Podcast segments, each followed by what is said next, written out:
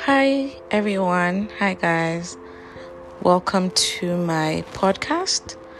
This is yours truly, Oiza, a podcast with Oiza Alunge. And today I am reflecting on my community, the friends that I have, the people that surround me. I'm reflecting on how lucky, blessed, you know, I am to have such people in my life. And I'm super grateful for how they hold space for me, time without number, time and time again. And how I hold space for them, how we hold space for each other. How over the years we have built a safe space for one another. Finding a community where you have space is not an easy journey. Because if you have been in spaces or a space of abuse for a long time, you begin to think that that's normal. You begin to expect less and less and less from people. Begin to shut yourself, close yourself off, and just not expect space. You just don't expect people to hold space for you, create space for you, to feel your feelings. Um, there's also the thing about sounding like a broken record. So if you have cried a lot, you get tired of crying. If you have asked for help a lot, you lose your voice. You know, you don't want to cry anymore. You don't want to ask for help because it's like tired. You're tired. It is tired. It's terrible. Um, and I've been in such friendships, relationships where I felt like I didn't have space to be and to feel. But the community I currently am surrounded by, the people in my life, are they're amazing. They really are.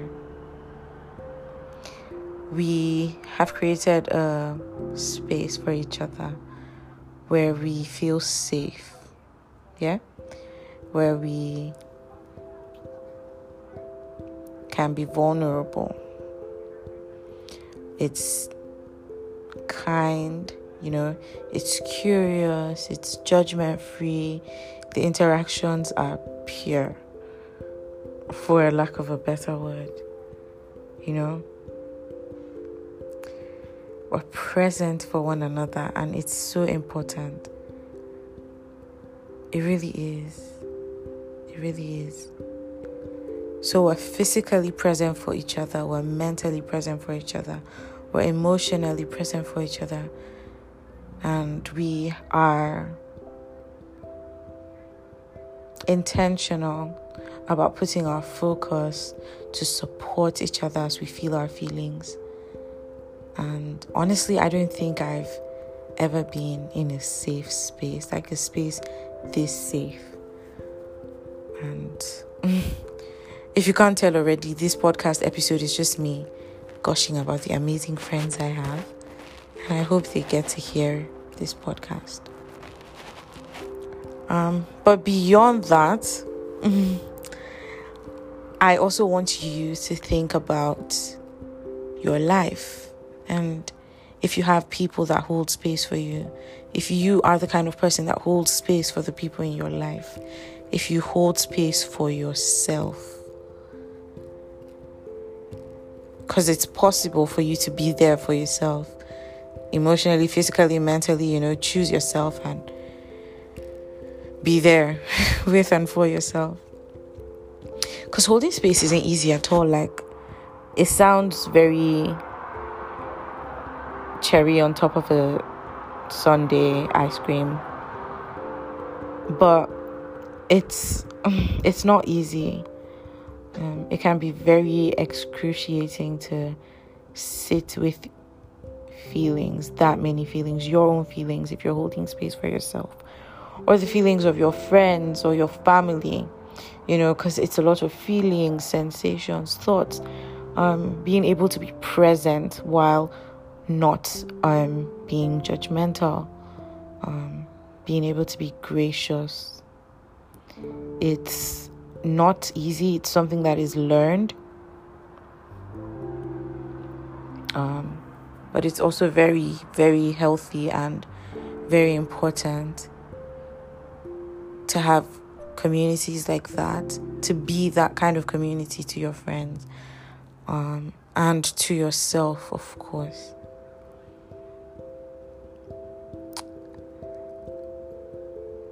Honestly, I wish I had a lot more to say on this topic, because I do. But I, I guess this is one of those episodes I probably should have scripted, you know, and come with hard facts and, you know, steps too. But for me, while recording this episode, my heart is just glad with the kind of friends I have. And I guess I just want to encourage you to find this sort of people to surround yourself with, people that are intentional about you, that choose you, that support you, that hold space for you. And also look inward and check that you are that kind of person to the people in your life. Check that you are able to be there for them, to be kind, to be delicate with their heart, to protect their heart, um, and allow them navigate and feel their feelings and their experiences and all of that in a safe space. And I think most importantly, I would love for you to begin to do the excruciating work that is holding space for yourself. So sitting with your own thoughts, sitting with your own feelings, and all the works, you know, and extending an arm of grace to yourself while you experience all of this. And you know what, I'm just so sure that we will come out on top, because I mean, what is better than healthy community? Very few things, very, very few things are better than healthy community. So that's the end of this episode. I hope you enjoyed it. You know, if you have good friends that hold space for you, send it to them as thank you. If you have friends that you would love to begin to practice, you know, mindfulness with and holding space for one another, send this to them, have the conversation, talk about it, and be intentional about being this kind of good community for your friends and for yourself. All right, bye now.